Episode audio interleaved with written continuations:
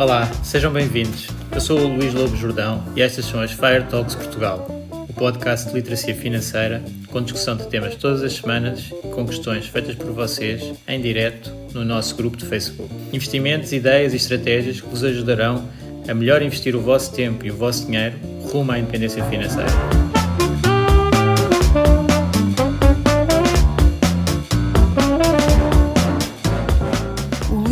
Jordão trabalha nos mercados financeiros há mais de 20 anos. É um analista financeiro certificado pelo CFA Institute, criou o maior fundo português de ações e é atualmente responsável pelos produtos Stoic na SGF. Todas as opiniões expressas pelo Luís e eventuais convidados são exclusivamente suas e não refletem a opinião da SGF ou do CFA Institute. São ideias à data de gravação e estão sujeitas a alterações. Todos os investimentos envolvem riscos. Este podcast tem um intuito meramente informativo e não deve ser tomado como base para decisões de investimento.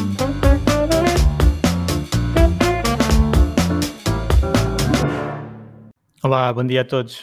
Uh, antes de passar para a conversa com, com o Tiago, uh, queria só fazer aqui um anúncio que na próxima semana, no dia 15, nos dias 15 e 16 de novembro, pelas 19 horas, vou fazer duas masterclasses uh, com o título Tudo sobre PPRs.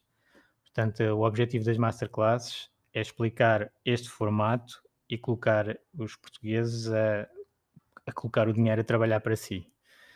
Uh, a primeira masterclass, portanto, da segunda-feira, dia 15, vai ser muito uh, específica sobre uh, as vantagens e inconvenientes do formato PPR para que as pessoas possam decidir se é uma boa utilização do, do seu capital. vamos utilizar seis exemplos de casos de pessoas a, a utilizar o PPR para, para a sua vida financeira. A segunda masterclass, portanto, no dia seguinte, na terça-feira, dia 16 de novembro, também pelas 19 horas, vai ser mais sobre investimentos, com uh, o pano de fundo a estratégia do PPR SGF Stoic uh, e quais é são as escolhas em termos de investimentos que estão feitas nesse PPR. Portanto, uh, gostava de vos convidar uh, a estar presentes nestas masterclasses.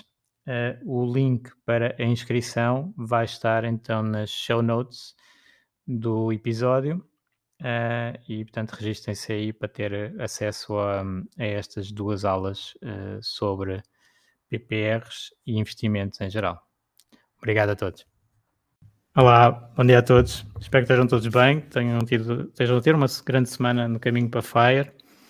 Hoje temos aqui uh, um convidado que já esteve presente no, no podcast, uh, estamos a ver que foi há um ano, uh, é o Tiago Guedes. Olá, Tiago. Olá, boa tarde a todos.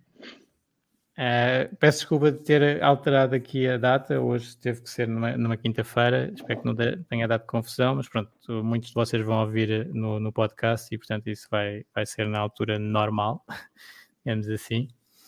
Uh, e hoje eu, eu, convidei o Tiago para vir aqui ao, ao podcast para falarmos uh, de temas assim mais filosóficos de mercado. Vamos debater aqui uns temas na sequência do, de um post que, que foi colocado no grupo pelo João, uh, que é o, o, título é o post uh, pessimista. E eu, aqui para, a malta do, do podcast, vou, vou ler o post para, para enquadrar e depois vamos então abrir aqui a nossa conversa. Então, o post diz assim: a Grande Depressão ocorreu com um excedente de liquidez, febre da bolsa e com uma sobrevalorização das empresas cotadas. A crise do final dos anos 70 início dos 80 foi uma bolha brutal de inflação e estagnação económica. A crise de 2008 foi uma crise, em parte, causada pelo excessivo endividamento e uma bolha imobiliária enorme. Hoje temos bolsa hipervalorizada, imobiliário em alta, bancos e pseudobancos a oferecer dinheiro à parva, governos superendividados, febre bolsista, perspectivas reais de subida de inflação e o fantasma das subidas das taxas de juro que podem deixar à vista a qualidade dos empréstimos. Estará o cenário todo montado ou já estivemos assim várias vezes e nem demos por ela? A exposição e a avalanche de informação é boa para o investidor de longo prazo? Ou mais valia estar na ignorância? o investidor trazer por casa consegue lidar com tanta informação sem que isso lhe tolde as decisões? Eu sou pessimista por natureza e por isso sou do grupo Pay Debt First. Pronto, este é o post, uh, claramente uh, uh, pessimista, mas com, com muita informação histórica que convém dissecarmos aqui Uh, e que também depois no, no, grupo também tem vários comentários de vários membros do grupo que desde já agradeço. Agradeço ao João o post e aos membros do grupo uh, os comentários.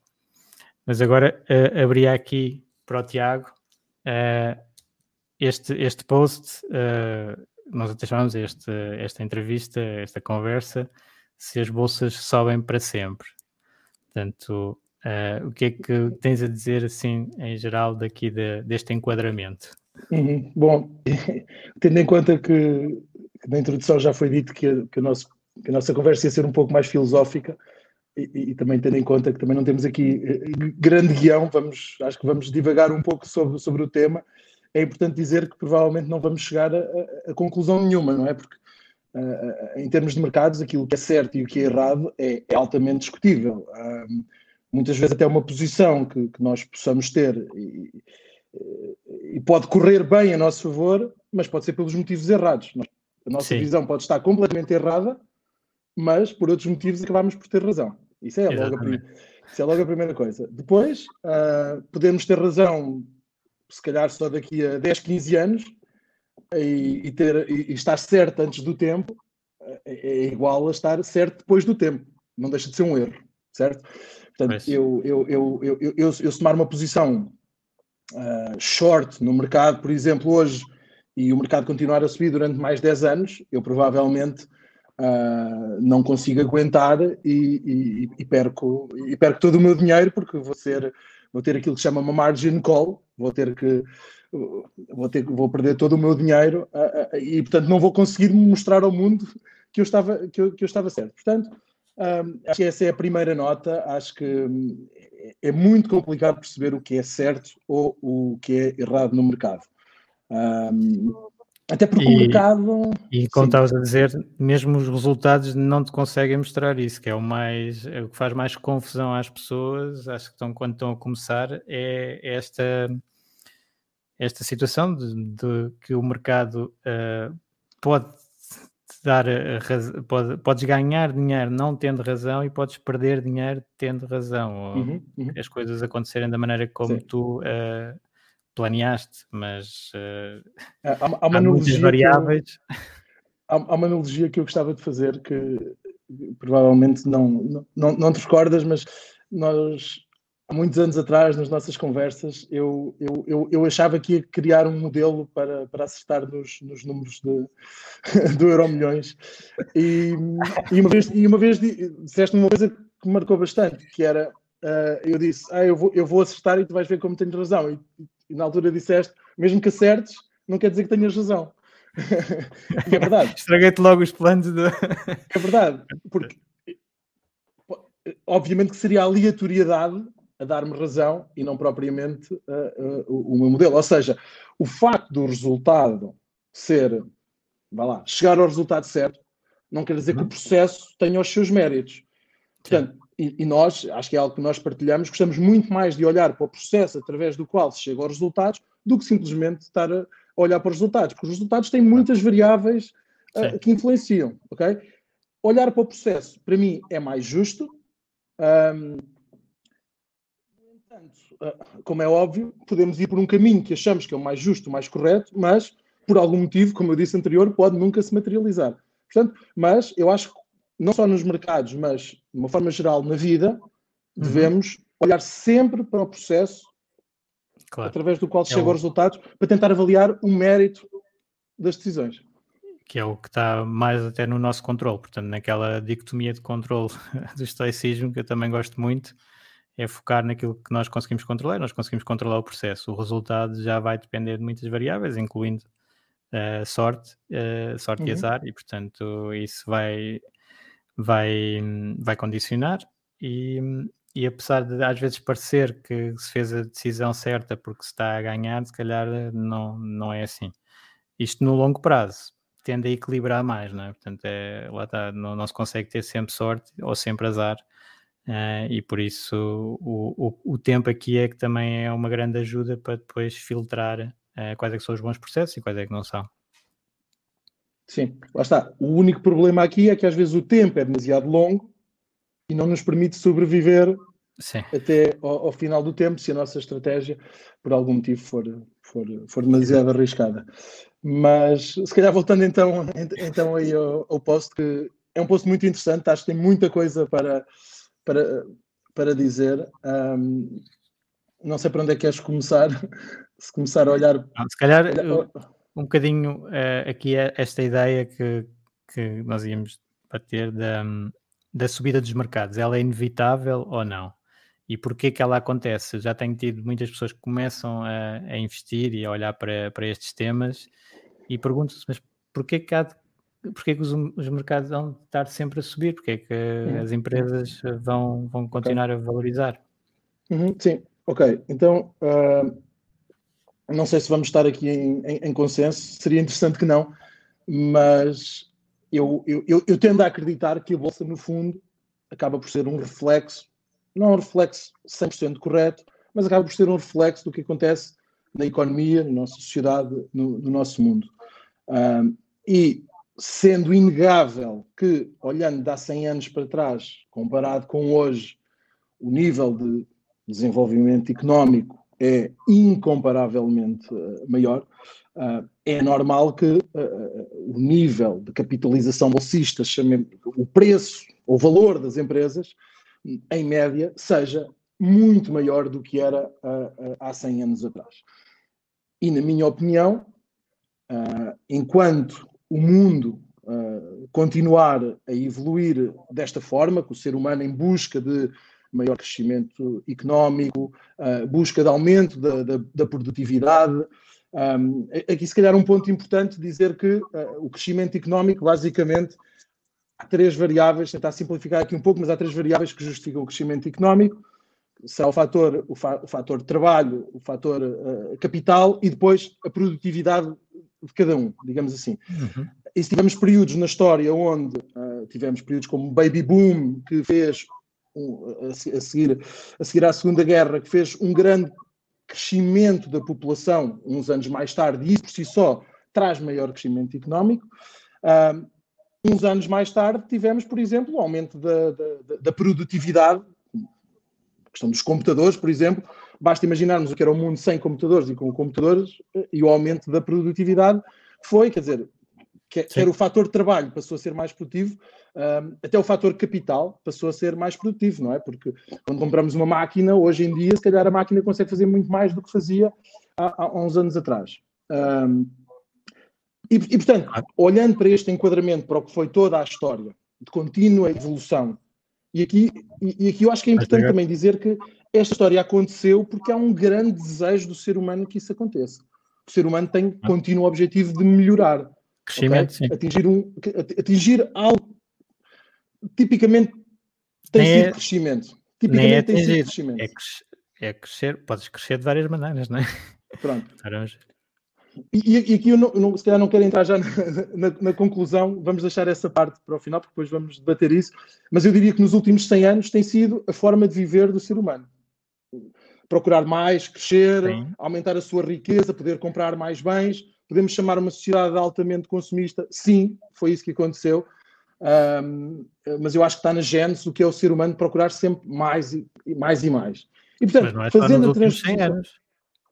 Não, eu estou a falar 100 anos porque é o que temos conhecimento de bolsa para depois, não, não é? okay. para, para, depois fazer o paralelo. Eu ia dizer que, se calhar, até desde os nossos antepassados não humanos, há sempre uma contínua busca por, por, por mais e melhor, não é? Uhum. Uh, se calhar numa, numa sociedade de outro, outro, tipo de, de, outro tipo de ser vivo, se calhar o objetivo é, é ser o, o, o líder de, de, de, uma, determinada população, mas, mas há sempre esse desejo de, de fazer mais e ser melhor. Eu acho que isso é comum a praticamente todos, todos, todos os seres vivos e, portanto, nós não somos exceção aí. E, portanto, olhando para os últimos 100 anos, que é o que temos mais evidência de, de capitalização bolsista, não é? Um, uh, eu acho que é perfeitamente normal que a Bolsa tenha, uh, tenha crescido sempre, com problemas pelo meio. E quando digo claro. problemas, eu, eu, eu, eu, sou daquelas pessoas que eu acho sempre que a Bolsa tem muito a ver com questões comportamentais, ok? Uhum. Demasiada, demasiada euforia que faz com que haja demasiada, demasiadas, demasiados, haja novos investidores, alguma ganância por poder comprar, comprar, comprar, que faz os preços irem para cima, se calhar até um ponto onde os preços ficaram demasiado uh, elevados e depois temos a inevitável uh, correção. Mas eu diria que isto são, vamos chamar, contratempos ou, ou quase ruído de curto prazo, porque na verdade, e, se nós pudéssemos ter aqui um gráfico que mostrasse toda a história do, dos mercados, o que nós veríamos era uma linha contínua de subida, com alguns movimentos uh, mais, mais, mais erráticos pelo meio, uh, mas a verdade é que há uma linha de tendência clara de subida que eu acho que reflete exatamente esse, esse, esse, esse crescimento económico. E portanto, esse, eu, eu acho que isso para mim. Essa linha existe em alguns mercados, nos mercados uh, convém só ter essa nota, mais é. diversificados e mais globais. Nota. Se formos ver Sim, um, um nota prévia. específico. Eu, eu, essa, essa, nota é extremamente importante. Eu, eu, eu quando digo é, é, essa linha, é olhar para a economia global como um todo. Certo. Porque nós temos vários exemplos de, de, de, de, mercados que passaram 10, 20, 20 anos com, com 30 anos com retorno negativo, ou outros que ainda nem sequer atingiram máximos anteriores. É importante dizer que isto é numa ótica de economia, economia global, não é? Um, uhum. E, portanto, um portfólio perfeitamente diversificado. Esse é o portfólio onde eu consigo estabelecer um paralelismo com a economia mundial. Porque se eu, se eu, se eu tentar fragmentar um pouco mais as coisas, aí eu vou ver, se calhar, uh, isto, isto, olhando até para a história, por exemplo, vamos, vamos levar aqui a coisa um pouco ao absurdo, mas o, o, Império Romano atingiu um auge que depois não voltou, não voltou a atingir, não é? Portanto, o mundo vai-se, as Sim. forças, o balanço das forças vai mudando ao longo, ao, ao longo do, dos anos. Portanto, eu posso apostar num só mercado e ao final de 100 anos eu não tive, não tive o retorno. Agora, se eu apostar na economia mundial como um todo, eu acredito que enquanto o ser humano tiver a motivação que tem hoje, Sim. provavelmente. Mas aqui uh, nós temos sempre aqui um bocadinho imperfeito, não é? Porque a economia que está no mercado não é a economia mundial, portanto é, é um proxy. Boa, uh, esse é um bom que, ponto. Que diferencia de, de vários. Há, há certos países, há certas regiões, se calhar que é mais parecido o mercado com a economia, mas há outros que é bastante diferente e, uhum. e, e, até conhecemos grandes empresas que não estão no mercado, não é? na, na, bolsa. Há uma série de empresas que não estão.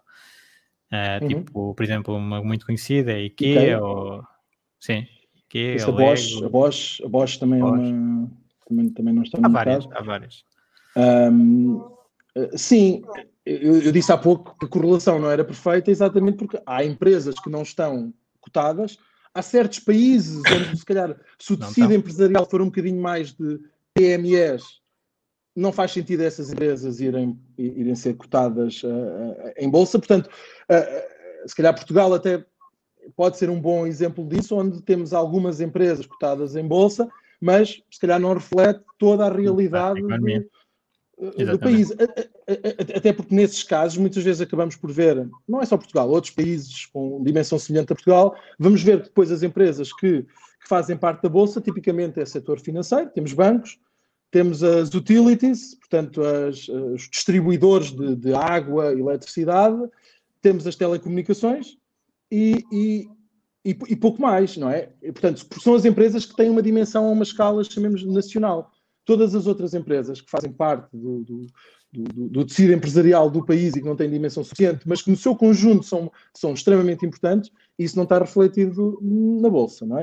Então, mas agora... Por outro lado, já agora temos os Estados Unidos. Os Estados Unidos, onde, por exemplo, hoje em dia temos um peso absurdo, ou não, do setor de tecnologia. Onde certo. eu diria que, não reflete, que o peso destas empresas no, no, no PIB americano não será uh, será bastante menor do que é o peso na. Sim, aqui a questão é que elas têm um, essas têm mesmo é um peso no, na economia global, não é? Portanto, se representam muito mais nos Estados Unidos, mas é porque também estão expostas e têm receitas e lucros uh, globais e por isso acabam por se destacar. Uhum. Uh, mas em, em, termos do, vamos imaginar o índice uh, completamente diversificado, global, uh, também há comentários nesse post da linha do, da gestão passiva que, que dizem o seguinte: é vou continuar, independentemente do que acontece com os mercados, vou continuar a investir todos os meses e uh, o mercado vai sempre subir no, no, longo prazo. Portanto, a tendência de longo prazo é sempre a subir. O que é que tu dirias a uma, uma afirmação destas?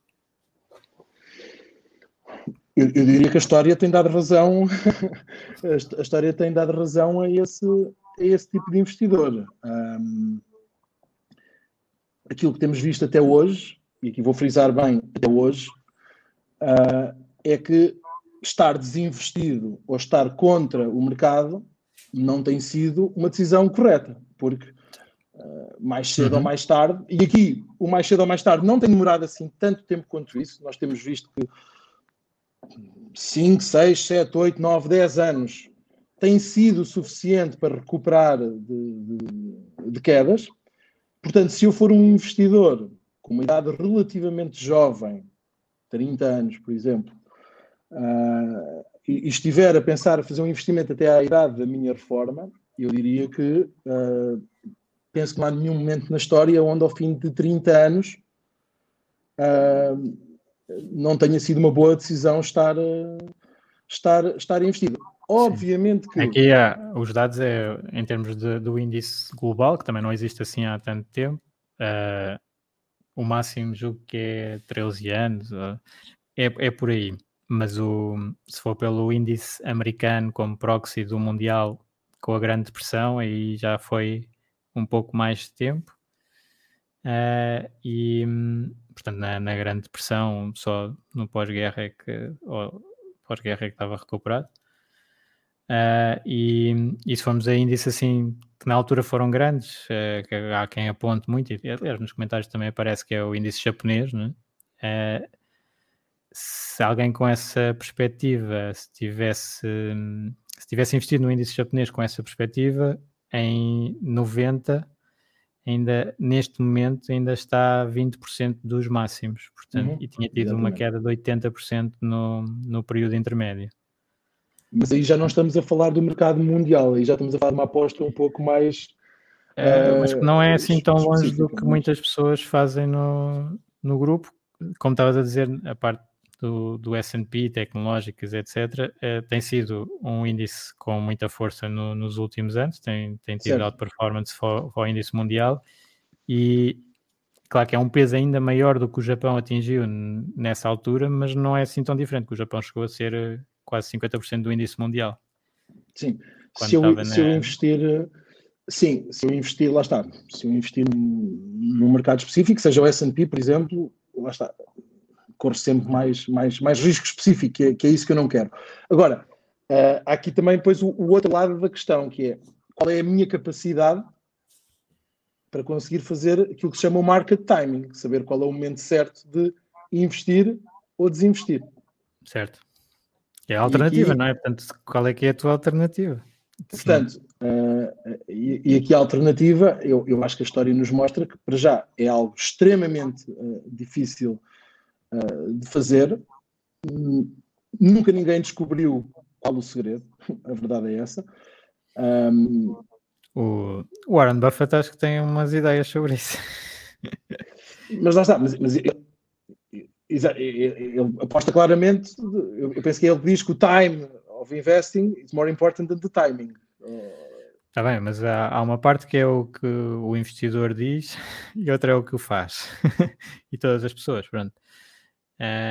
E, e, claramente há sempre o conselho geral de, ok, se tu não estás muito dentro dos mercados e uh, o Warren Buffett também foca esse, embora não seja dos principais proponentes nisso, mas uh, não fazer market timing. Agora, o que é certo é que ele o fez várias vezes com sucesso.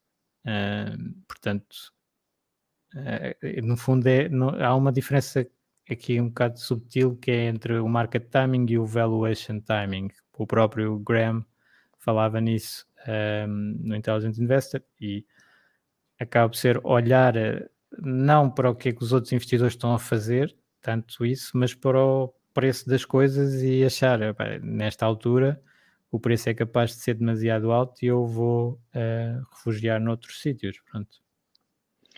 É, é, sim, essa é uma questão, é, é, é, uma, é uma, questão interessante. Um, eu, tenho, eu tenho alguma sensação que os mercados, os mercados não sobem apenas por estarem baratos ou não corrigem apenas por estar caros. Eu tenho uhum. sempre a ideia que há um evento que acaba por ser o trigger, acaba por provocar que haja, que haja correções. Portanto, há sempre o risco das coisas estarem caras, mas continuarem caras durante anos. Anos e anos mais caras. É um risco. Um, em todo o caso, lá está. Uh, eu não acho que ele, eu não acho que, não acho que o Warren Buffett, Buffett tenha uma história ou, ou, ou, que seja a principal mensagem que ele nos transmite, transmite a mensagem de comprar ativos que estejam subvalorizados e, e aguentá-los no tempo até o mercado dar, dar, algum, dar, dar razão. Corrijo-me se estou claro. errado, que és mais especialista. Não, é, é, isso, só que depois tem a outra parte que é um, então, ok, mas eu tenho este cash disponível e não tenho ativos subvalorizados. O que é que acontece? Eu invisto na mesma, porque é a melhor alternativa, ou deixo parado à espera de uma oportunidade. O que o Warren Buffett tem feito é deixá-lo parado à espera de uma oportunidade. Okay. Uh, não, não seria, por exemplo, neste caso, nós até fizemos um fundo é, para estar 100%, 100 investido. Portanto, algumas áreas uh, até uh, temos mais a tendência para estar 100% investido porque as alternativas ainda são piores, mas é uma hipótese, não é? Portanto, é, e é, este que o okay. pessimista fala de eu, alternativas. Eu, eu, percebo mais esse argumento, eu diria que isso é uma análise mais bottom-up. É, eu, eu procuro empresas para investir, de acordo com o meu critério, e há um momento do tempo onde eu não tenho empresas que, que, que respeitem os meus critérios. Certo. Isso é uma coisa. Outra coisa é aquela análise top-down, que é, ah, eu acho que o mercado está caro, portanto não, não vou estar a investir. Uh, e eu acho que esse tipo Sim. de análise tipicamente não corre tão bem. Eu, eu, eu há uns dias fiz um teste, há uma, uma, uma ferramenta na Bloomberg que te permite fazer o backtest de todas, todas as estratégias de análise técnica uhum. existentes. Uh, e eu peguei desde 1980, uma coisa assim de gente, portanto, os últimos, os últimos 40 anos, e, e, portanto, aparecem todas essas estratégias, muitas, há imensas estratégias, seja olhar para as Bollinger Bands, seja olhar para médias móveis, enfim, há um, há um, há um conjunto incrível de, de, de, estratégias de análise técnica e a estratégia de buy and hold, ao longo de 40 anos, batia a melhor estratégia de análise técnica mais de 20 ou 30 vezes. É, uhum. é, é, é incomparável. Ou seja, Onde eu quero chegar é que não há uma estratégia conhecida, nem podia haver, por definição não podia haver, mas não há uma estratégia conhecida que seja que nos dê alguma garantia de ser mais eficaz do que o market timing. O que nos do leva que, para o primeiro timing ponto. Da market, do que o timing da market. Exatamente. O que nos leva para o ponto de, para cada um dos investidores que está a começar a investir, ou até mesmo os mais sofisticados, o que é que leva a acreditar que tem a capacidade para conseguir fazer essa análise, para ter descoberto algo que, que alguém não descobriu. Ou seja, não é o facto de nunca ninguém ter descoberto que, que, que impossibilita que, que, haja uma nova invenção, por definição. Mas acho que cada um deve pensar e ter alguma consciência das probabilidades. do que é que, o, que é que, uhum. o que é que pode estar a trazer de novo.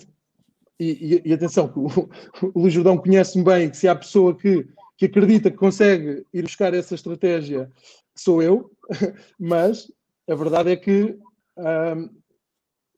não é fácil. E, portanto, aparentemente, para um investidor menos sofisticado, chamemos assim, que eu não gosto muito da definição, mas para quem está a começar, acho que faz muito mais sentido esta abordagem mais passiva, do buy uhum. and hold. Ok? Um... O buy and hold não é Pronto, é, é passivo e, é ativo ao mesmo tempo. Também há, lá está, o Warren Buffett é um gestor ativo com, com buy and hold forte uh, das empresas. uh, embora se desvie dos índices e, portanto, nesse caso não seja ativo. Uhum. Mas a, a mim, por acaso, eu gostava de falar contigo esta parte da a tendência de longo prazo ser positiva e, e tu fazeres este investimento um, sem olhar a preço é, é interessante que é uh, tu só consegues fazer isto, isto só tem bom resultado porque há outros a olhar para os preços. Porque se fosse toda a gente a não ligar nenhuma a preços, isto explodia. Não é? Aí criava-se mesmo uma bolha, porque se ninguém olha para preço vai subindo, subindo, subindo, uh, vai depois okay. ter que rebentar quando se voltar a olhar, ou, ou então isto fica tudo em virtual. Uh, portanto, é engraçado que quem não, não olha acaba por não ser penalizado por não olhar para preço, porque há quem olhe para preço. Uh, toda a gente aqui, a mesma filosofia já não, já não resultava. Eu aqui devolvo um bocadinho a pergunta, porque tu viveste esse tempo bem melhor do que eu. Foi isso que aconteceu na bolha das dot-com. Foi um momento onde se calhar ninguém olhava para preços. Ou durante muito tempo ninguém olhou para preços. Se calhar é isso que acontece em todas as, vamos chamar, bolhas. É que há um momento onde as pessoas esquecem uh, completamente do preço, que há aquela chamada, como eu disse há pouco, aquela, aquela euforia, aquilo, ou, ou como diz o professor, a exuberância irracional. É? Irracional. É? Sim, sim. E portanto, ninguém olha para preço, os preços deixam de fazer sentido. O, os preços é uma coisa muito importante. O preço, o preço é suposto ser um resultado de uma procura e de uma oferta que resultam no que é o, o chamado price discovery, para chegarmos a um preço que é o preço justo para o ativo. Se temos num momento onde quem faz a parte da procura não olha para o preço que está, que está a comprar, se está a comprar de forma cega, é óbvio que o resultado final há de ser uh, uh, uma bolha que depois tem que desaparecer. Lá está. Quando há um evento, quando há um evento qualquer que provoque que as pessoas. E, e aqui eu acho que a história repete -se sempre. Uh, o momento de, de, de rebentar uma bolha é no momento onde Uh, uh, uh, basicamente chegamos a um ponto onde as pessoas começam a alavancar para investir. Sim. e, e a alavancagem para é investir. É... A alavancagem para existir é, é, para investir é, é, é, uma coisa muito complicada porque a decisão do, do desinvestir de, sai das nossas mãos e passa a estar na mão de quem nos emprestou o dinheiro. Porque essa pessoa é que nos vai dizer a um determinado momento da nossa perda que temos que vender a nossa posição para lhe entregar o, o, o, o dinheiro de volta. Portanto, isso retira-nos a decisão de investimento. E tipicamente o que acontece é que ao final de vários e vários anos de, de, de, de bull market, de mercados a subir, as pessoas sentem-se confortáveis para pedir dinheiro emprestado para investir.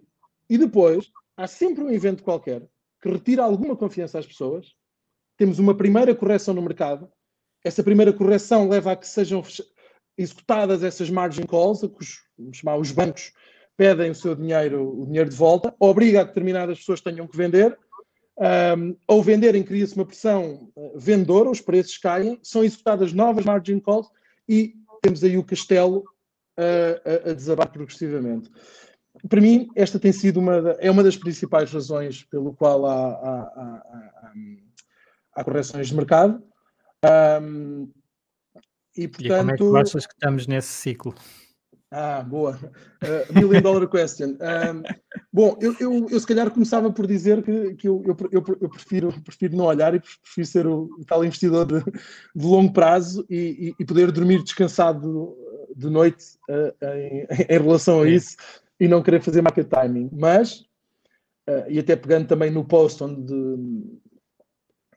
são-nos ditas algumas coisas interessantes, a primeira delas, bolsa hipervalorizada. Um, Sim. Há várias métricas para, para definirmos o que é que é uma bolsa hipervalorizada. Um, eu diria que a mais comum de todas é o rácio uh, price to earnings, ou seja, comparar o que é que é o preço de uma ação, ou se quisermos da bolsa como um todo, comparar qual é que é o preço da bolsa com os resultados que as empresas estão a, estão a entregar. Uhum. Um, e esse múltiplo, hoje em dia, olhando para um, para um mercado como o mercado americano, esse múltiplo não está em máximos históricos. Não está barato, mas também não está em máximos históricos. Não podemos dizer que estamos numa situação nunca antes vista. Não é o caso. Mas as outras, Gostava... vezes que foi, as outras vezes que foi vista não, não foi períodos muito bons para o mercado a seguir. Não, normalmente há uma correção, mas lá está. Mas o mercado, antes de corrigir, esteve caro durante algum tempo. Portanto, Sim. é difícil que o trigger, a nossa decisão da venda, seja só estar caro. Pode correr muito mal, podemos estar 4, 5, 6 anos a, de fora de períodos de, de, de, bons retornos. A verdade é essa. E depois também não sabemos quando entrar. Não é? Portanto, é, é complicado. Mas já agora, em relação ao enquadramento atual, acho, acho que há aqui uma nota que é importante dar, que não sei se todas, todas as pessoas têm noção disso. Nos Estados Unidos, um, as empresas do S&P 500 uh, estão a apresentar resultados. Esta última época de resultados que passou, Sim. apresentaram resultados que são 30% superiores ao anterior máximo, que era o último trimestre de 2019, o trimestre pré-Covid. Uhum. Ou seja, uma vez mais, as empresas estão a dar melhores resultados do que alguma vez uh, deram. Uh, 30% Agora... acima dos, dos níveis pré-Covid. Isto é, para além de ser incrível, mas dá algum suporte a, a um mercado, a, a que o mercado, vamos fazer uma análise muito simplista, mas dá algum suporte para que o mercado esteja a um nível superior ao que estava uh, pré-Covid. É? Se os resultados das empresas são 30% superiores, à partida. À partida, sim. Podem, o, o, mercado pode ter subido 30% e estamos, no fundo, no mesmo preço. No fundo, há aqui Poderíamos estar no mesmo é preço. Agora. O, o gráfico que nós olhamos, tipicamente vendo nas notícias e nos sistemas de, de informação, na internet, tudo, é o gráfico do preço do, dos índices. Né? E, no fundo, o preço de, do ativo tem a ver com os retornos desse ativo, que neste caso são os lucros é, das empresas. Portanto, o que interessa ver eh, e que devíamos ver em gráficos mais uhum. frequentemente era, era esse múltiplo, né? Portanto, ou esse é. ou, ou, outros uh, parecidos, um, a mostrar uh, por unidade não é, de, de, retorno quanto é que estamos a pagar pelo ativo. É como se fosse nos imóveis, as rendas face ao preço da casa. Se tivermos uhum. as rendas muito altas, se calhar justifica-se a casa ser mais cara, não é? Portanto, eu vou pagar provavelmente o dobro uma casa que tem uma renda de mil do que uma que tem uma renda de 500. É, Exatamente. É a mesma, a mesma ideia. E aqui nos mercados temos essa situação, mas mesmo em termos de múltiplo, uh, estamos num múltiplo alto. Estamos caros. Estamos, uh, estamos a um nível caro. Ainda não chegámos aí, se calhar.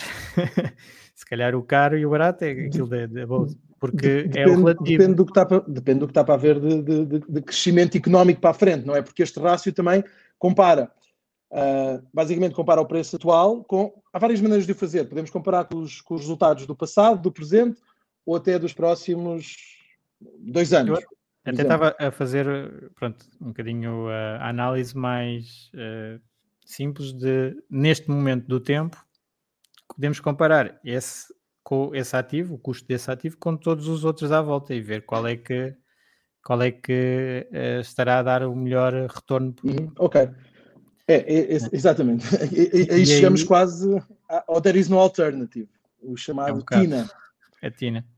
Um, e aqui eu acho que é importante tocarmos no ponto de, do vou dizer excesso de liquidez, mas da grande liquidez que foi injetada na, na, economia por parte dos bancos centrais nos últimos, nos últimos anos e que foi ainda mais um, ampliada, digamos assim, no, por causa do tema Covid.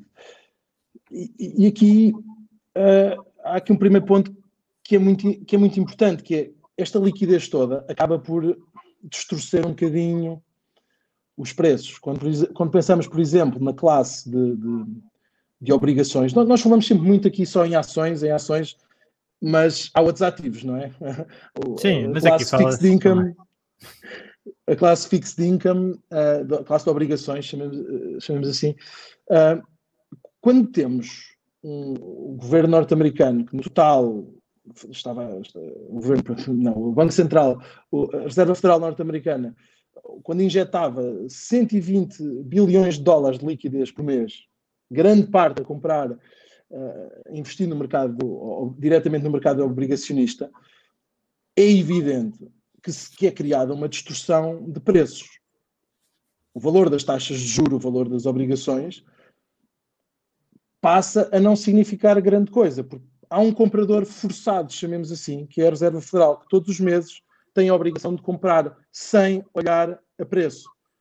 E o facto de não uhum. olhar a preço faz com que podemos também dizer que este mercado atingiu uma bolha e que as taxas de juro ficaram a níveis anormalmente baixos e por isso e também estão e também haverá uma uma bolha no, no nível baixo das taxas de juro e o, o que faz com que as outras classes de ativos se tornem comparativamente mais interessantes uh, e portanto faz com que haja mais flow para para, para mais recursos entrar para, para a classe acionista as pessoas não veem alternativas nas outras, nas outras classes de ativos, há dinheiro para gastar, há muito dinheiro para gastar. Outra coisa que eu não sei se as pessoas têm noção é que durante o período de pandemia, a taxa de poupança, eh, a taxa de poupança das pessoas aumentou eh, brutalmente. Nos Estados. Unidos, salvo erro, andávamos em taxas, historicamente temos uma taxa de poupança mais ou menos de 7% do, do rendimento é baixinha como a nossa.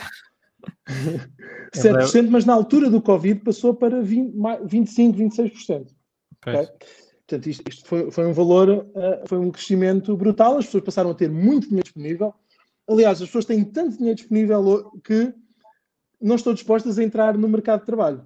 O número Exato. de pessoas que está disponível para trabalhar nos Estados Unidos está cerca de, da a percentagem da população ativa que está disposta a trabalhar está é 2% abaixo do que era os níveis pré-Covid. Por um lado, porque as pessoas têm algum receio de voltar ao trabalho, uhum. por outro lado, porque têm muita liquidez disponível. E, portanto, se têm liquidez disponível, podem aguentar em casa durante mais algum tempo. Um, e, e, e, portanto, isto para dizer o quê? Com todo este excesso de liquidez, é normal que haja mais capital a ir para o mercado acionista.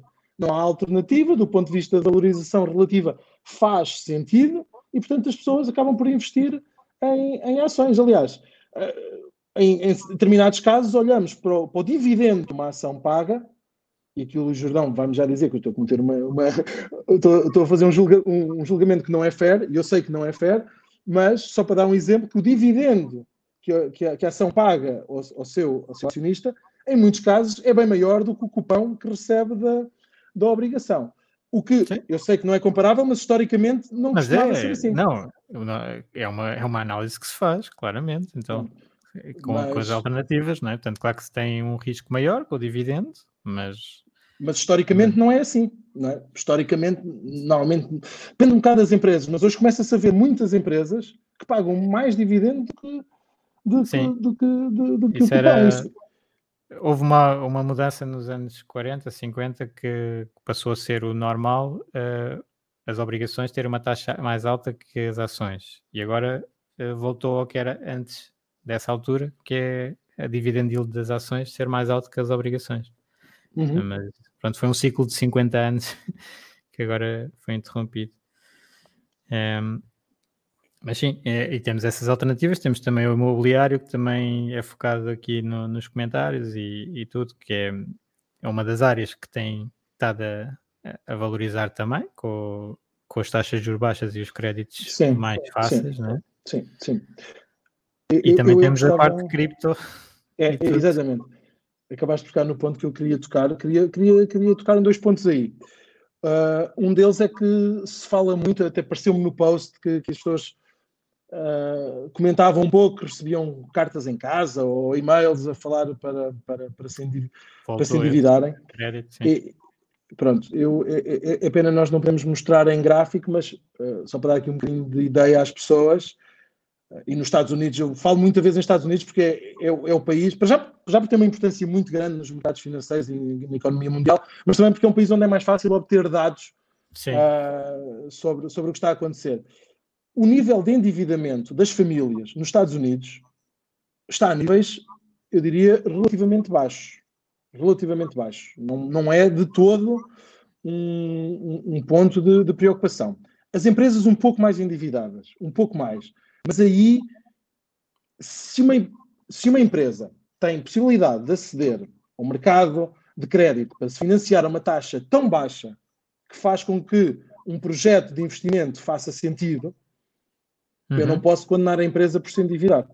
é para gerar um retorno, é para gerar um investimento que irá por si só pagar aquele crédito e ainda fazer crescer a empresa. Portanto, para mim, faz sentido investimentos uh, que uma empresa se, se endivide para se investir estas taxas. ok?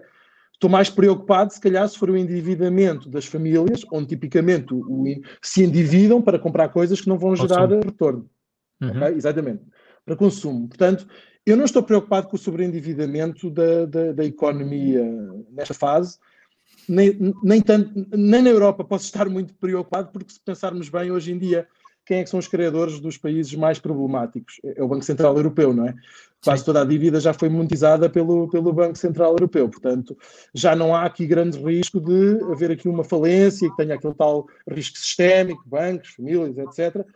Grande parte da dívida de Portugal está no, está no Banco Central Europeu. Portanto, eu não vejo neste momento e aqui tocando um pouco naquilo que estava a dizer há pouco, que, que, que estejamos próximos daquele ponto do ciclo de crédito uh, uh, que vai provocar a recessão. Não parece. Um, o segundo ponto que eu queria tocar é esse das cryptocurrencies e de outras coisas, os non-fungible tokens, uh, imobiliário, tudo aquilo que quisermos falar, onde é, é, aqueles ativos tradicionais, investir nos certificados da Forra, investir no depósito a prazo, isso não existe. Acabou, não é? Eu se investir no, no dívida portuguesa a, a, a 10 anos, tenho uma taxa Sim, extremamente é extrema, 0,3 é hoje em dia. Acho que é. É possível. Um, portanto, as pessoas, tendo liquidez disponível, acabam por procurar alternativas. E onde é que vão procurar as alternativas? Vão procurar aquilo que os, que os amigos. É um fenômeno bola de neve, tem os amigos, tem as redes sociais, começam a ouvir casos de pessoas que, que enriqueceram uh, uh, com, com os cryptocurrencies. E aqui estou-me a lembrar aqui uma outra situação engraçada. Outro dos, já foi feito um inquérito nos Estados Unidos e um dos motivos também pelo qual as pessoas não voltam à força de trabalho é porque estão a ganhar dinheiro em cryptocurrencies. Pois há uma porcentagem da população não, que está. E nos mercados, não é? Também. Estão sentados é em ativos financeiros e, portanto, veem a sua riqueza a aumentar e pensam: para que é que eu vou trabalhar? E, portanto, isto com todos os riscos que tem, mas é o que está a acontecer. Há um excesso de liquidez que tem levado as pessoas a procurar investimentos uh, alternativos, digamos assim. Agora, não querem isto, falarmos de, falarmos de cryptocurrency seria, seria um podcast inteiro. É evidente que o tema, o sistema de blockchain que está por trás das cryptocurrencies parece-me ser um sistema, uma tecnologia muito interessante e que se calhar é algo que vai melhorar, vai melhorar a eficiência, aquilo que eu falava ao início, de, vai, vai, melhorar a produtividade uhum. e, portanto, vai ser bom para a economia, vai trazer crescimento económico por si só, ainda que a população se mantenha constante. Uh, uh, é bem possível que, que, cripto, que, que, a tecnologia blockchain nos ajude a chegar a um patamar de crescimento, no novo patamar ao nível económico. Portanto, tem os seus méritos. Agora, não quer isto dizer que todas as cryptocurrencies vão ser vão Sim. ter sucesso. Algumas irão desaparecer, como têm vindo a desaparecer, outras serão um sucesso. Eu aqui, se alguém quiser investir em cryptocurrencies, eh, acho que, acho que aqui o conselho que teríamos que, que dar seria ser o mais diversificado uh, possível, para evitar uh, ter riscos específicos, se bem que Sim. quando houver uma correção, as correlações depois uh, aumentam bastante e acabam por cair todas ao mesmo tempo, mas pelo menos evita-se o risco de, de, investir tudo numa cryptocurrency que depois desaparece. Exato, e depois é o risco mais de do sítio onde temos as, as cryptocurrencies também, é, isso é que pode ser mais, mais arriscado, portanto não risco é de só... regulação, risco de fraude, não, enfim. Sim. É um mercado que ainda está em, em, em, fase de desenvolvimento, também por isso é que também dá retornos tão grandes, não é? Porque é completamente, digamos, desregulado e, portanto, estamos nessa fase. Um... E já agora, uma, de, uma das componentes do retorno que nós vemos no, nos mercados um, tem a ver com a, unidade em que ele é medido, não é? Porque vamos fazer, por exemplo, o S&P é medido em dólares, não é? E o dólar uh, vai desvalorizando uh, anualmente, normalmente chama-se isso a inflação. É? Portanto, nós, aquela tal tendência dos mercados subirem no longo prazo também tem a ver com a denominação. Se, claro que eles também tiveram retornos acima da inflação e, uhum. e portanto, cresceram mesmo em termos reais mas o, os números que se vê, os gráficos que se vê, têm a ver com a inflação. E agora temos então a inflação uh, a aparecer. Uhum. Uh, o que é que isto vai influenciar os retornos futuros então de, dos mercados? Okay. Bom, eu, eu acho que a história também, uma vez mais, olhando para a história, mostra-nos que uh, a única classe de ativos que foi eficiente a proteger da inflação ao longo de um grande período de anos foi, foi a classe acionista. Portanto, a minha primeira tendência seria dizer a qualquer investidor que se, quiser, que se queira proteger da inflação, ações ou ativos reais, tipicamente, estou a falar de imobiliário, por exemplo, tipicamente são as melhores formas de, de se protegerem contra a, a inflação. Porque, uh, lá está, no, se houver uma inflação generalizada da, da, da economia, uh, uh, as empresas passam a vender. Como, como, é que se avalia uma empresa? Nós vamos olhar para os resultados, para os resultados esperados futuros dessa empresa. Um, e, e, depois pomos isso no modelo que nos vai dizer qual é que seria a valorização, o valor teórico dessa empresa. Se estamos a ter inflação, se os preços sobem, é evidente que os resultados em termos nominais também vão subir e, portanto, o preço da ação terá que, terá que refletir isso. Portanto, falando de uma forma muito simples e simplificando ao máximo, a classe de ações não é má para proteger a inflação. Quais é que são os riscos? Os riscos é se temos um período de hiperinflação ou uma inflação de tal forma grande que que as empresas não conseguem passar para o consumidor o aumento dos seus preços. E aí os resultados das empresas diminuem, porque o preço das suas matérias-primas aumenta, mas como não são capazes de refletir esse aumento no consumidor, os resultados das empresas diminuem. Ok? Portanto, esse é um cenário onde não é necessariamente bom para a componente acionista. Agora, esses cenários também não são muito comuns, diria eu. Cenários de hiperinflação. Não. Isso aí não é, não é nada comum e agora fala-se um bocado disso a ter taxas de inflação a subir, mas a, inflação, a hiperinflação, a definição é 50% ao mês, é, é, um valor completamente astronómico, não tem nada a ver com, com o que nós mesmo, temos. Mesmo valores mais baixos, mas pode haver dificuldade das empresas passarem os seus preços para os consumidores, Sim. mesmo sem estarem em hiperinflação. Claro. Aquilo que eu diria é que isso não é a norma de longo prazo uh, no mercado. Não é, tipicamente não é. Não é, não é algo que, que, neste momento tenha uma preocupação excessiva. Até porque, e agora falando deste momento em específico, nós olhamos para os números do, da inflação dos Estados Unidos, podemos olhar, uma vez mais, podemos olhar para o mundo inteiro, a análise é semelhante.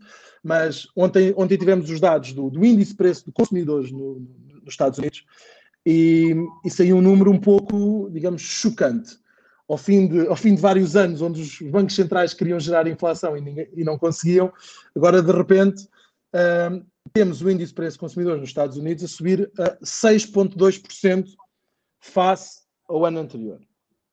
Isto é um número que choca.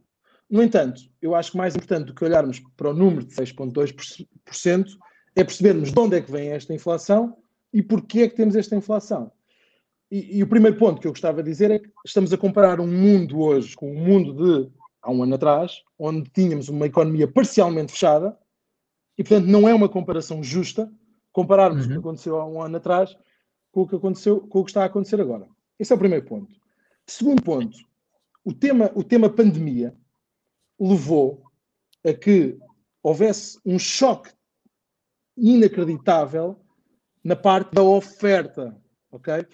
Toda a, houve paragens nas fábricas, houve paragem, houve projetos de, de investimento que foram completamente cancelados, quer em termos de, quer em termos de, de fábricas, quer em termos de exploração de, de, de commodities, seja petróleo, seja, seja, seja metais.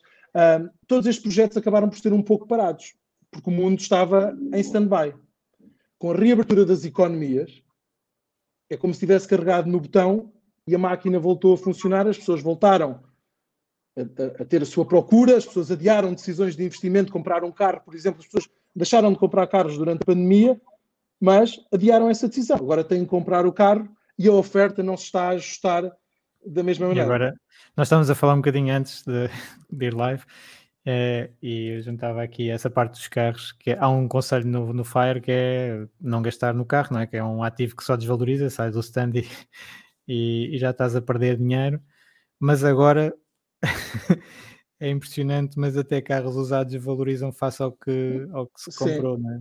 Portanto, o, a inflação é de 6,2% uh, comparado, comparando preços, os preços de outro, final de outubro, os preços de outubro do ano passado, Sim. mas a componente de carros usados teve uma subida de 26%. É. 26%. É e isto é, obviamente, uma anormalidade, tem uma justificação muito simples, que é as, as, as, marcas de carros não estão a conseguir produzir carros, as pessoas querem comprar carros novos, não havendo carros novos, vão procurar carros usados, o que fez com que os preços explodissem. Portanto, isto é. é... Mas, malta, malta do Fire, o conselho de, dos carros continua a ser tentar minimizar esse custo para atingir Fire mais rápido, não é, não é investir. Quer dizer, há carros também de luxo. Eu ia dizer isso. de coleção. Um carro até... clássico pode ser um. Um grande investimento. Um carro pode ser um investimento, atenção. Não tem necessariamente que ser um bem tradicional, consumo. transporte não. diário. Não, isso é para esquecer. Normalmente atrasa do caminho para a faia. Portanto, temos aqui rúbricas que é completamente, são completamente uh, anormais. Um, mesmo, por exemplo, hotéis, hotéis também, os preços também estão a aumentar brutalmente, porque há um ano atrás, provavelmente os hotéis ou estavam fechados ou quase que, quase que faziam, ofereciam o quarto gratuito para as pessoas poderem ir para lá. Agora não, a procura retomou. Viagens de, de, de avião também estão a um preço muito superior ao que estavam há um ano. E, portanto, é evidente que temos aqui efeitos que são temporários. São temporários. Os carros não vão continuar a subir 26%. Se, se isso continuar a subir durante 26%, então vamos esquecer, vamos esquecer mercados financeiros Sim. e vamos só comprar carros usados, não é? Agora, há uma outra componente que preocupa um pouco mais. Um, são aquilo que se chamam as componentes mais, mais, mais estruturais. Uma delas é o preço dos. dos, dos o, o, preço o que se chama em inglês o shelter. Shelter é o preço do abrigo, digamos assim. Sim. Onde, onde temos. Eles usam as rendas. E... Sim. Exatamente. Usam a renda da casa ou, ou valor equivalente, mesmo que, quem, tem, na, quem está na casa própria, quanto é que seria o valor equivalente que essa pessoa teria que pagar para estar na, na, naquela casa. E aí temos uma subida de 3,1%. Ok? É um valor uh, uh, uh, 3,5%. Desculpa. Portanto, esse é um valor um bocadinho já acima dos tais 2% que, que se fala que ser o valor, valor aceitável economia para, para, para, para a inflação numa economia. Uh, os salários também estão a subir, não, não, os salários não aparecem nesta componente, mas os salários têm estado a subir um pouco, o último relatório de emprego mostrou isso, mas aí eu acredito que quando as pessoas tiverem que voltar à força de trabalho, aqueles 2% de pessoas que, que, estão agora em casa e que tiverem uhum. que voltar à força de trabalho, vão, vão aliviar alguma da pressão sobre o mercado, sobre o mercado de trabalho. Portanto, eu acho que os salários para já não é, não é preocupante, acho que o nível de inflação é um valor que assusta, sem dúvida, mas só para concluir, a energia está a subir 30%. Um, a carne está a subir 12%. E, e, e, e há uma coisa que é importante dizer: quem olha para os dados de inflação, tipicamente não olha para esta inflação, um, não olha para estes. Há certos itens que exclui, como seja, como seja a energia eh, e a alimentação, é o chamado é core, é inflação uhum. core. Porque faz sentido excluir os itens mais voláteis. Não, é? um, um, banco central não vai tomar uma decisão de subida ou, ou descida Sim. de taxas com base em uh, fenómenos transitórios, ok? Portanto, eu acho que há aqui muitos, acho que ainda é demasiado okay. cedo então, para, para nos preocuparmos. Sim, e voltando aqui ao tema do pessimismo e do otimismo e dos investimentos, nós para, para investir temos que ter uma visão otimista do futuro, não é? Uh, senão não, não investíamos, mas uh, Uh, faz sentido estar a olhar muito para estes indicadores de mercado e ter uh, algum receio de, das quedas? Como é que é a postura que tu dirias que o investidor médio deve ter face a isto tudo? Essa é uma pergunta. uh, bom, fala, falando muito honestamente, um, estes indicadores de mercado um, que vão saindo diariamente são indicadores importantes para nos situarmos, percebermos o que é que está a acontecer na economia, mas eu diria que na maior parte dos casos são mais ruído de curto prazo do que, do que indicadores de, de algo estrutural. Nós temos dados nos Estados Unidos, temos os dados de procura de, de, de emprego saem semanalmente, quer dizer, Sim. estarmos a olhar para dados semanais parece-me assim um, um, um, bocado, um bocado demasiado para tomar decisões de investimento. Uhum. portanto, eu acho que olharmos para os dados é importante, mas eu acho que para um investidor mais tradicional, eu acho que a tendência deve ser ignorar um pouco isso, focar-se mais no longo prazo.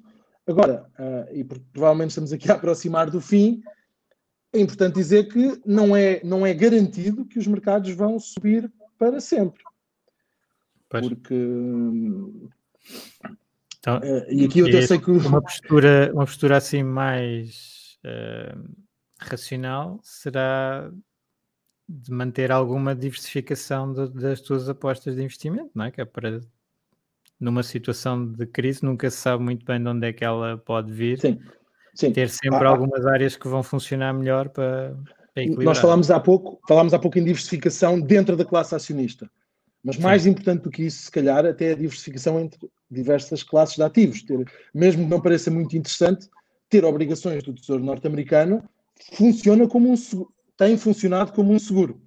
Em caso de haver aqui um pânico, as pessoas vão se refugiar aí. E, e é algo que dá algum, dá algum. funciona como um estabilizador da carteira. Ter commodities, por exemplo, em períodos de inflação, ter commodities é, é bom. As commodities têm subido bastante e é bom. Aliás, por exemplo, dentro das commodities está incluído a, a, a energia.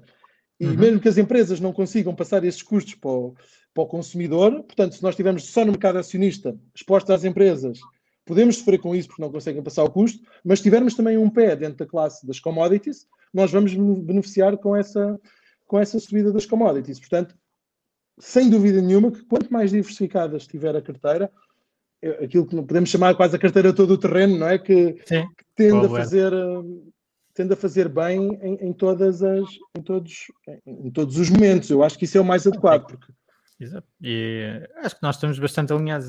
Eh, e, e até esta questão da, da, inflação, se tu tiveres com o dinheiro parado, é aí que estás, vais estar a perder mais, não é? Portanto, Isso é o pior. E, Isso é o pior. E estar à Isso é espera, é como alguém também pôs, eu gosto muito desta citação também do, do Peter Lynch, que é que mais dinheiro foi perdido a tentar prever uma crise do que na própria crise. Portanto, uhum, uhum.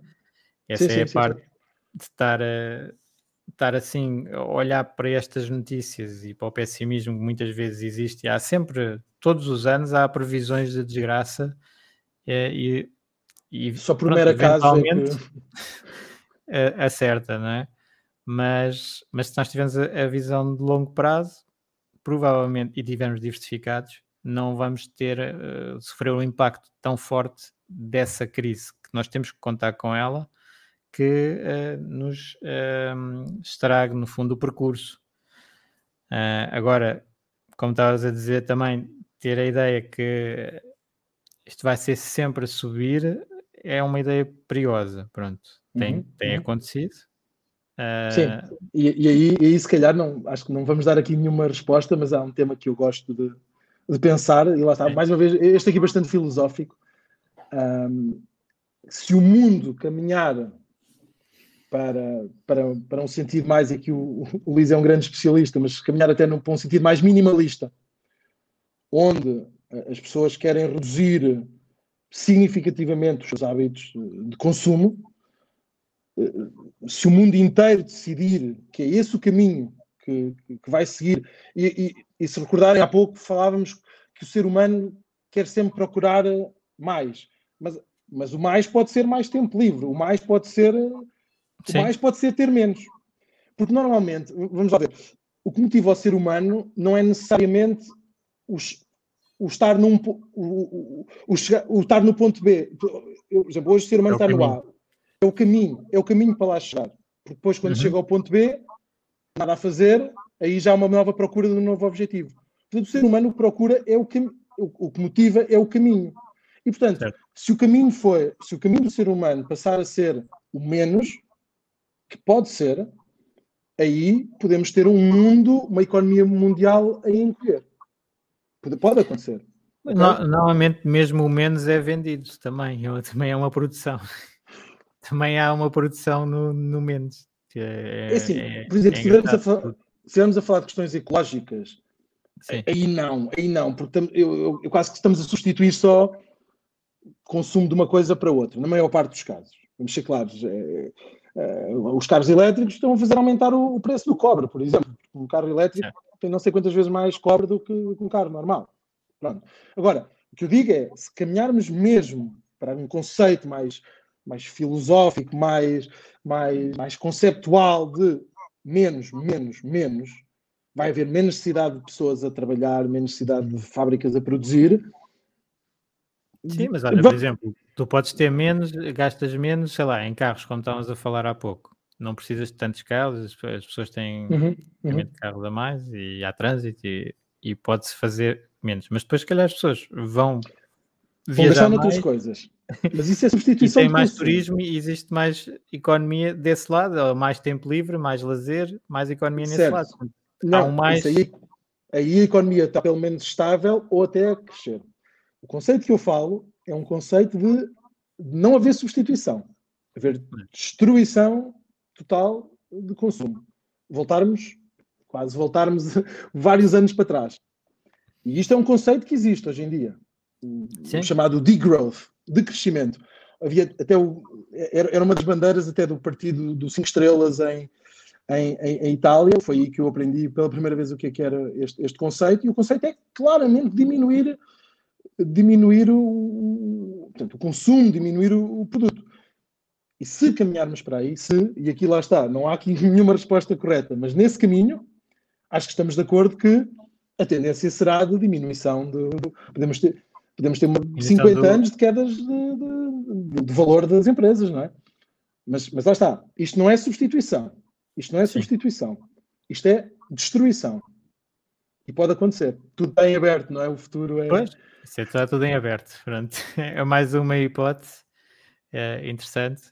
Eu acho que a tendência pronto, a minha visão é mais de substituição de algum tipo de consumo também. por outro tipo de consumo e vão aparecendo novos negócios e, lá está. E, como a economia, estes lucros do S&P que estás a falar há pouco, com o crescimento de 30% no pós-crise, vêm de onde? Vêm de negócios digitais, provavelmente, onde o crescimento foi explosivo uh, nos últimos anos, porque a pandemia veio acelerar uh, esse crescimento e, portanto, os, e reflete, está-se a refletir nos lucros das empresas uhum. e o uhum. mercado, como é, é, habitual, antecipou isso também e, e, as bolsas já vinham a subir há algum tempo com, com, esse, uhum. com essas previsões, digamos assim. Uh, mas eu também é, estou de acordo. Eu também é estou de acordo com essa linha. É a substituição. Tipicamente tem sido assim. É sempre, é sempre substituição. Um, só queria deixar o alerta para que não é garantido que assim seja. Exato. Não é garantido. Portanto... Não, eu, bem, é sempre aquela questão de, que estávamos a falar há pouco, de muitas pessoas uh, beneficiam dessa parte de o mercado estar todo a mexer e, e a colocar os preços no sítio certo e podem então ignorar os preços, mas a, às vezes a pessoa fica na dúvida se uma parte muito substancial do mercado começar a ter essa atuação, o que é que acontece, não é? Porque uh, até um certo mas... ponto um investidor informado com um grande capital pode repor o preço, digamos assim, mas estiver sempre a perder, porque eh, o volume é muito forte do outro lado, às tantas acaba por eh, desistir e se calhar juntar-se a esse volume e criar uma bolha uh, enorme. Porque a pergunta que eu depois posso fazer é: e, e, tu achas que tens uma estratégia melhor do que estar, do, do participar na bolha, achas que vais saber, vais saber sair no sítio certo e entrar depois no sítio certo? Essa é a minha pergunta. Isso é, pois é, eu lembro de nós falarmos disso há, há, muitos anos atrás, que era, eu quero saber qual é que vai ser a próxima bolha para eu surfar a bolha. Eu quero estar na bolha. Não, eu quero estar na bolha. Eu não quero estar fora da bolha. É o período de grandes mas, ganhos, não é? Mas é estar consciente é... que estou na bolha. Claro, claro mas eu acho que é muito arriscado e, por exemplo, há, há, há muita gente que fala na questão de nunca estar 100% investido. Nunca. Isso é um conceito que eu nem sequer consigo perceber muito bem. Quer dizer, nunca estar, então quer dizer que está sempre uma parte fora, está sempre uma parte em perda, não é? Porque sabemos, é. sabemos, que, a, sabemos que a tendência de longo prazo é de subida eu sempre que não estou a 100%, eu estou a apostar numa queda. Pois, estou a apostar é... em qualquer coisa. Lá está, e depois, e quando é que eu compro? Mas é quando é que queda? eu compro? É na queda? Queda de quanto? Ah, sim, isso depois depende. Olha, por exemplo, o, então, voltando ao Warren Buffett que falámos no princípio da conversa, uh, ele está com muito cash neste momento na Berkshire. Os resultados foram esta semana e acho que é 30% que está em cash. Portanto, é como se tivesse a Berkshire. Normalmente as pessoas olham como se fosse 100% de ações, mas ele faz a Berkshire um bocadinho como se fosse um fundo diversificado e está num 70-30, digamos assim. E portanto, uh, o que é que acontece? Se existir uma queda, ele sobe, portanto, aproveita para fazer compras e agora as compras têm que ser muito grandes também, que é um dos problemas que ele, que ele tem. Uhum, certo. Uh, mas lá, na altura do, do Covid foi tão rápida a recuperação que ele não chegou a aplicar nada. Exatamente. Portanto, Pronto. Portanto, a questão é quanto é que quanto é que o mercado tem que ir para eu comprar e se eu estou fora, quanto é que vou comprar? E depois Sim. de comprar, depois, quando é que eu volto a ser. Vamos supor. Aí ele já não sai. Não, mas porque ele faz aquela tal análise é bottom-up, não é? Eu estou a falar do, do, do investidor que olha top-down e dizer: Não, agora, vou, agora, agora tenho que estar fora. E a pergunta é: Mas tenho que estar fora porquê? Eu, eu fiz uma pequena simulação nos últimos três anos entre uma pessoa que estivesse a 100% investido e uma que estivesse a 90% investido. A que estava a 90% tem um drag, um, ficou para trás em termos de performance em cerca de 20% nos últimos três anos. Ou seja, Sim. eu já tenho capacidade para aguentar uma, uma queda de quase 20%, e mesmo assim, a outra pessoa tem que acertar no timing exato de compra uhum. Para, para, para, depois me acompanhar na próxima subida. Ou seja, eu já, eu, eu já ganhei uma almofada de 20% que permite dormir descansado e não ter que estar a pensar em acertar no momento no momento exato. E, e se, por exemplo, se for uma pessoa que esteja só a 80%, então, um, porque depois temos Sim, efeitos de, de, compounding, não é? Essa pessoa fica 40% para trás. Portanto, a pessoa que teve 20% fora do mercado já perdeu. Já não vai acompanhar uma pessoa que esteja a 100%. Ou seja, é importante dizer que é um jogo muito arriscado. O estar fora é um jogo muito, muito arriscado. Uh, é quase como se nós estivermos a pensar numa ótica de longo prazo, é quase como estar short no mercado. Quase. Sim. portanto, era só isso que eu, é uma ideia que eu quero deixar. Não é fácil nós acertarmos nos momentos de compra e de venda. Sim, depois dessa ideia, normalmente, já, isto já está a lugar, mas depois dessa ideia, normalmente há o simétrico, não é? Que é, então, mas porquê é que vamos parar nos 100%? Também posso fazer um bocadinho mais. Mas, mas, mas, aí, mas aí tocamos num ponto que eu toquei há pouco, é a partir dos 100%, a decisão de investimento deixa de ser minha. Tá, mas quando é se for, eh, estou a dar dimensões, não é? Se pedires um financiamento, digamos 10%, se estás a 110, estás a 120, não, não deixas de ter eh, grande controle da, da tua, do teu investimento. Fair enough, concordo. Uh, Why not? Agora, mas é melhor deixarmos isso como cautela. Uma coisa é estarmos a falar em 110, mas essa análise já não funciona para 130, se calhar. Pois, depois é, é o risco lá está, é uma relação de risco-retorno que as pessoas têm que fazer por si. Por isso é que o, o 100% uh, eh, não será adequado para toda a gente, como o 130 não é para, para muitas pessoas, como se calhar o 70 também já, já é para, demais para outras. Portanto, uh, cada um vai ter o seu, o seu perfil. E, eu, e calhar... eu, quando falava, só uma coisa, eu aqui quando falava no 100 não estava a pensar necessariamente na componente risco. Há pessoas que não, nem sequer devem estar em, que não aguentam Sim. sequer estarem em ações. O que eu estou a dizer é, sobre o ponto de vista de tentar fazer market timing, um, porque, por exemplo, nós falamos em 100%, mas se calhar para uma pessoa o seu portfólio ideal em ações é só 50%. E, portanto, se calhar essa pessoa deve estar sempre a 50%. Sim, que é um sim, risco sim. estar fora. Pronto, é importante dizer isso. Não, não, estou aqui a querer dizer que toda a gente deve estar 100% investido em ações. Não. Dentro da componente de ações, é um risco grande estar fora a tentar adivinhar market timing. É só esse o ponto. Sim. É, o market timing é sempre muito, muito problemático e, é, e historicamente, lá está, há alguns casos de sucesso. Eu identifico o Warren Buffett, principalmente, com, com esse caso de sucesso, embora a mensagem dele não seja até de fazer isso, mas depois na realidade acaba de fazer.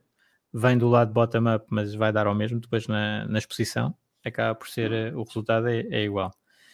Uh, mas aquela investimento consistente acaba por ser a nossa, eu acho que consistente, investimento consistente e diversificado acaba por ser as duas melhores defesas para todos estes cenários pessimistas que normalmente são apontados. A outra defesa também, já agora, é a literacia financeira e o conhecimento do que estas situações podem acontecer, não é? Porque o, quando estas situações acontecem e nós não estamos preparados, não sabemos que, que os mercados podem cair, não é? Porque há muitas pessoas que acho que estão a entrar uh, nos mercados a achar que eles só sobem porque a experiência que têm é só de subidas e, portanto, é muito difícil de uh, explicar a alguém que, que, pode cair e pode cair algum tempo e, e pode ser uh, doloroso. Uh, tanto, se calhar é essas muito doloroso. É muito doloroso. Uma coisa é o, o, ano passado, Covid, onde há uma queda rápida e uma recuperação rápida. Hum. Não custa nada. Nem, muitas pessoas nem repararam, acho eu. Outra, outra coisa é, é, é, é, na última crise financeira, onde passámos um ano. Um ano sempre a cair e depois. Sempre a cair todos os dias. Isso é altamente desgastante. Altamente desgastante. E, Nós e a, trabalhávamos juntos já nessa altura e, e era complicado Portanto, é... todos os dias chegar ao trabalho e ver o mercado a cair 1%. Havia dias de 4%, 5% é. num dia, consecutivamente. consecutivamente. E aí foi um, para recuperar novos máximos, portanto, agora estamos a falar em máximos com, com muita regularidade nos mercados. Nessa altura, é, foi final de 2007, tínhamos um máximo e que só foi recuperado em 2013. Portanto, uhum. é algum tempo. E o, e o anterior também, de 2000, aliás, esse ainda foi mais doloroso, que é de 2000, só foi recuperado em 2007 para ter logo uma queda a seguir. Sim. Esse aí... Sim, mas ainda assim estamos a falar num período de 7 anos e no início da conversa falávamos, olhando para horizontes de 10, 20, 30 anos, a probabilidade de não termos feito o novo máximo é mais baixa, não é? Claro. Uh, aqui depois no, no FIRE é que os, os tempos comprimem-se um bocadinho, não é? as pessoas tentam, tentam estão a planear uh, reformas antecipadas, pronto, também há muito basta tirar alguns anos à idade da reforma, já considero FIRE, já estás a melhorar.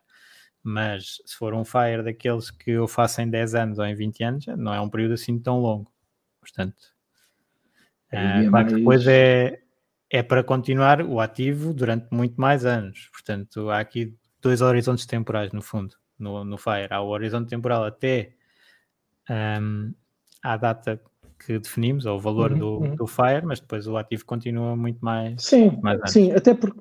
Até porque, porque é uma coisa que eu tenho pensado nos últimos, nos últimos anos, aprendemos muito até no CFA, olhar para a idade da pessoa, o horizonte de vida, mas a verdade é que cada vez mais as pessoas têm uma descendência, não é? E, portanto, se calhar o prazo de investimento já não é o da, da morte da pessoa, mas pode ser pensado já para a geração seguinte. Portanto, se calhar há uma parte, uma, uma parte da riqueza de, de, das pessoas que pode ser pensada mesmo a 40, 50 anos, não é? é eu, eu gosto muito do, do, da ideia do capital perpétuo, Pronto, tipo uhum, fundação. Uhum, exatamente, é isso. E acho que no, no, lá está, no CFA e muitas coisas de, de, mercados financeiros apontam a idade como um, um critério muito importante para, para o perfil de investidor Uh, e é um critério, é, é, verdade, mas pode ser completamente ao contrário e uh, uma pessoa se calhar nova, mas que quer dar uma entrada numa casa nos próximos 5 anos, não tem um horizonte temporal gigante para os investimentos, tem que ser até bastante conservador e uma pessoa uh, que já tenha a sua vida feita e muito capital pode ter uhum, uma uhum. visão de capital perpétuo tranquilamente. Perpétuo, completamente, completamente. É, é, é um bocado isso. Sim. Então vá, Tiago. Obrigado pela tua presença Obrigado aqui. Eu. Obrigado novamente eu. no Fire Talks. Temos que combinar uh, falar aqui de, dos mercados. Uh, e, e, e, já agora seria interessante que, que, que quem esteja a ouvir também uh, depois possa manifestar e levantar aqui mais, Sim, mais, claro. mais questões, não é? Porque o, que falámos, a vantagem daquilo que falámos é que não há certos nem errados, não é? Sim, podemos estar aqui a filosofar um pouco. Foi mesmo só devagar. Podemos divagar bastante e, e, então este, este episódio vai ficar também no grupo e podem colocar lá questões para, para o Tiago também, se quiserem continuar o, o, debate então, como, como o Tiago estava a sugerir uh, uh, agora a seguir. Então vá, obrigado a todos e obrigado. até à próxima. Obrigado por ouvires. Junta-te à discussão através do grupo Fire Talks Portugal no Facebook e não te esqueças de ver a descrição, onde poderás encontrar mais informações. Até à próxima!